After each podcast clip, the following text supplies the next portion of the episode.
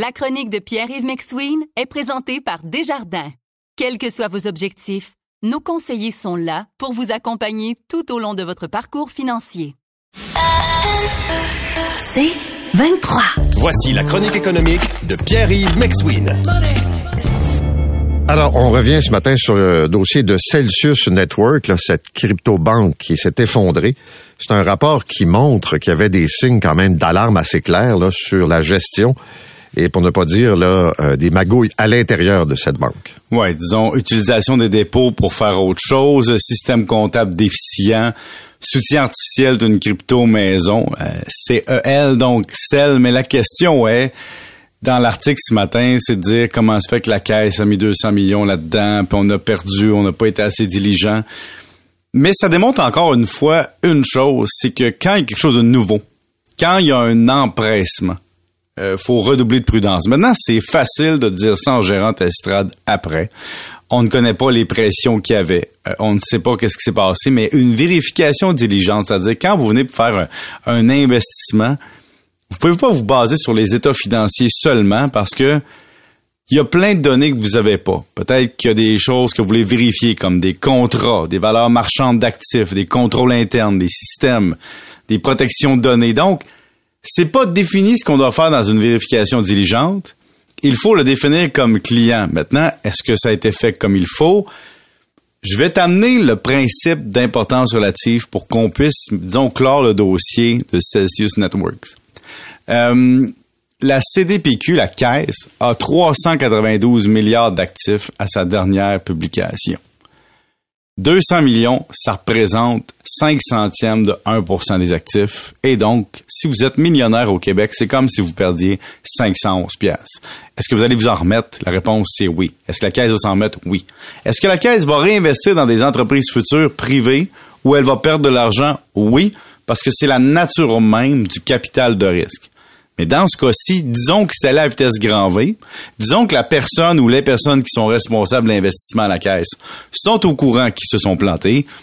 Et je pense que la caisse a une certaine, disons, euh, leçon au niveau de, de, euh, l'avenir.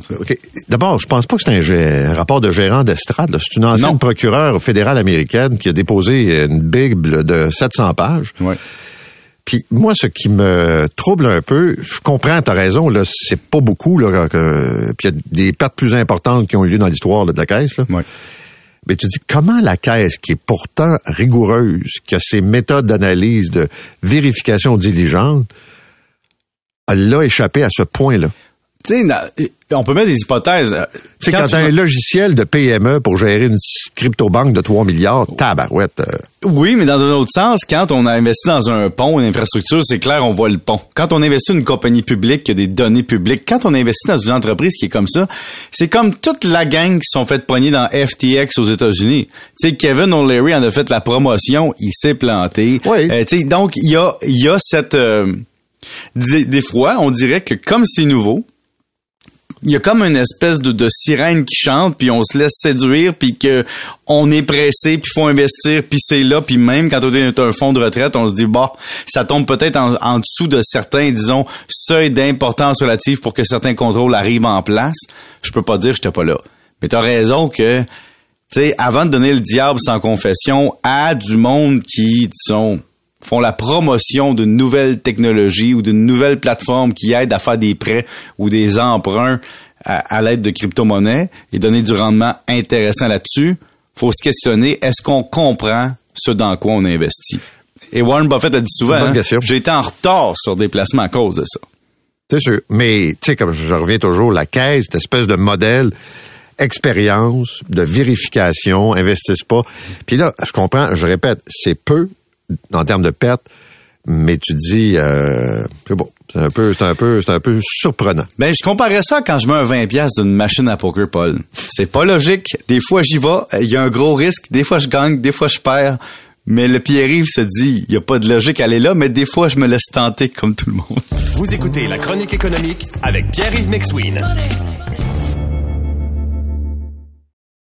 Bon, le Bloc québécois qui revient avec cette idée de déclaration de revenus unique. Oui, et, et on remonte dans les chroniques passées, on remonte dans le temps. J'en ai fait des chroniques là-dessus parce que oui, avoir deux déclarations de revenus comme contribuable, c'est pas logique. Ça, on est d'accord. Puis non, euh, dédoubler un processus, que ce soit pour la production des déclarations, la perception, la gestion des fonds, les enquêtes, les sites web, les communications, la production de feuillets, tout est dédoublé, ça n'a pas de sens. Ok? Maintenant, euh, c'est pas normal que les deux entités mènent chacun leur enquête non plus. Alors la question c'est qui devrait faire la déclaration, le fédéral ou le provincial? Alors le bloc veut que ce soit le provincial en disant on le fait déjà pour la TPS TVQ. Oui, mais il faut faire attention. La TPS TVQ, on est un intermédiaire pour le gouvernement. C'est-à-dire que je prends 15% ou 14,975 des, des revenus, puis je transfère ça au gouvernement parce que je l'ai perçu pour le gouvernement, la taxe. Tandis que l'impôt, c'est une imposition d'un bénéfice net, d'un revenu. Et donc là, il y a plus de travail à faire, plus de règles, c'est plus complexe. Donc on peut pas faire, on le fait déjà pour un processus, on pourrait le faire pour un autre. C'est vraiment différent. On est l'intermédiaire maison de la TPS TVQ, mais on n'est pas l'intermédiaire maison des calculs de fiscalité. maintenant, la question c'est, est-ce qu'on veut vraiment Revenu Québec aller chercher tous les systèmes informatiques du fédéral, aller chercher tout le poids du fédéral et prendre ça. Puis au fédéral, est-ce que légalement, économiquement, on veut délaisser à une province l'intermédiaire de percevoir tout l'argent, je ne crois pas. Donc, c'est un débat stérile. C'est une, c'est quelque chose qui existe depuis des décennies, qui est ancré dans nos habitudes, qui va être difficile à tasser. Et il y a un côté souverainiste nationaliste qui fait en sorte qu'on va pas le laisser aller au Québec, au fédéral. Et donc, qu'est-ce qu'on fait? C'est qui qui va gagner? Personne. Le fédéral ne laissera jamais euh, la tâche au provincial, puis le provincial, par nationalisme, ne laissera jamais au fédéral. Et donc, on va en parler, on va gaspiller de la salive, on va s'obstiner. Mais la réalité, c'est qu'on on veut continuer à dédoubler les coûts, dédoubler les enquêtes. On veut continuer à ce que Revenu Québec trouve des erreurs, les envoie au fédéral, nous cotise et vice-versa. Puis on veut continuer à avoir affaire à deux lignes d'attente, deux lignes téléphoniques, perdre notre temps avec deux entités, puis avoir du trouble avec deux entités, puis se faire enquêter par deux entités. On aime ça. Je sais pas si tu as vu l'étude qui a été rendue publique hier montrant que les Noirs américains, les Afro-Américains, se font vérifier par l'impôt deux ou trois fois plus souvent que les autres. C'est épouvantable. Hein? Mais est-ce que tu sais ce qu'ils ont conclu? Non. C'est que des déclarations trop compliquées, ça te prend bien du temps. Et beaucoup de Noirs ont des revenus faibles, ont droit à des crédits d'impôt, ont droit à une forme d'aide. Bref, ils sont plus faciles à vérifier. Ben, c'est un peu comme les salariés au Québec. Non, mais tu comprends, là. Ah oui.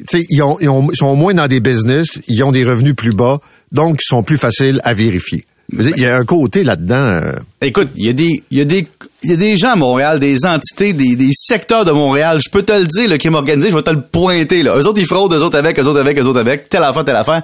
Mais c'est bien plus facile d'enquêter des petits revenus sur des virgules du haut de ton bureau que d'aller faire des enquêtes sur le terrain, de développer des, des stratagèmes pour pogner les fraudeurs, les vrais fraudeurs. Donc, on, tu sais, je vais te donner un exemple pas rapide, là. Je me suis fait enquêter, sais-tu pourquoi cette année? Mes dons. Fait que là, tu sais, tu fais des dons? Ouais, j'ai fait des dons cette année, là, comme tout le monde. je fais des dons fiscaux, tu sais, je dois, je dois mettons 1000 pièces, 500 pièces, 200 pièces. Et là, on a enquêté mes feuillets. Là, je me dis, OK, dans l'ensemble des enquêtes que tu peux faire, tu sais, enquêter le monde qui ont donné. C'est correct, là. Faut que tu en fasses des enquêtes. mais ben- mais il y a, y a, des affaires beaucoup plus pesantes et importantes. Tu sais, va te promener dans la business cash, va te promener dans le crime organisé, va te promener dans, dans les quartiers où est-ce que ça pue le crime, la fraude et, et la perversion du système avant de venir me dire Hey, t'as fait un don à telle fondation cette année, on a eu les feuillets, mais on voudrait toutes les checker quand même encore. Merci, monsieur. Salut. Salut.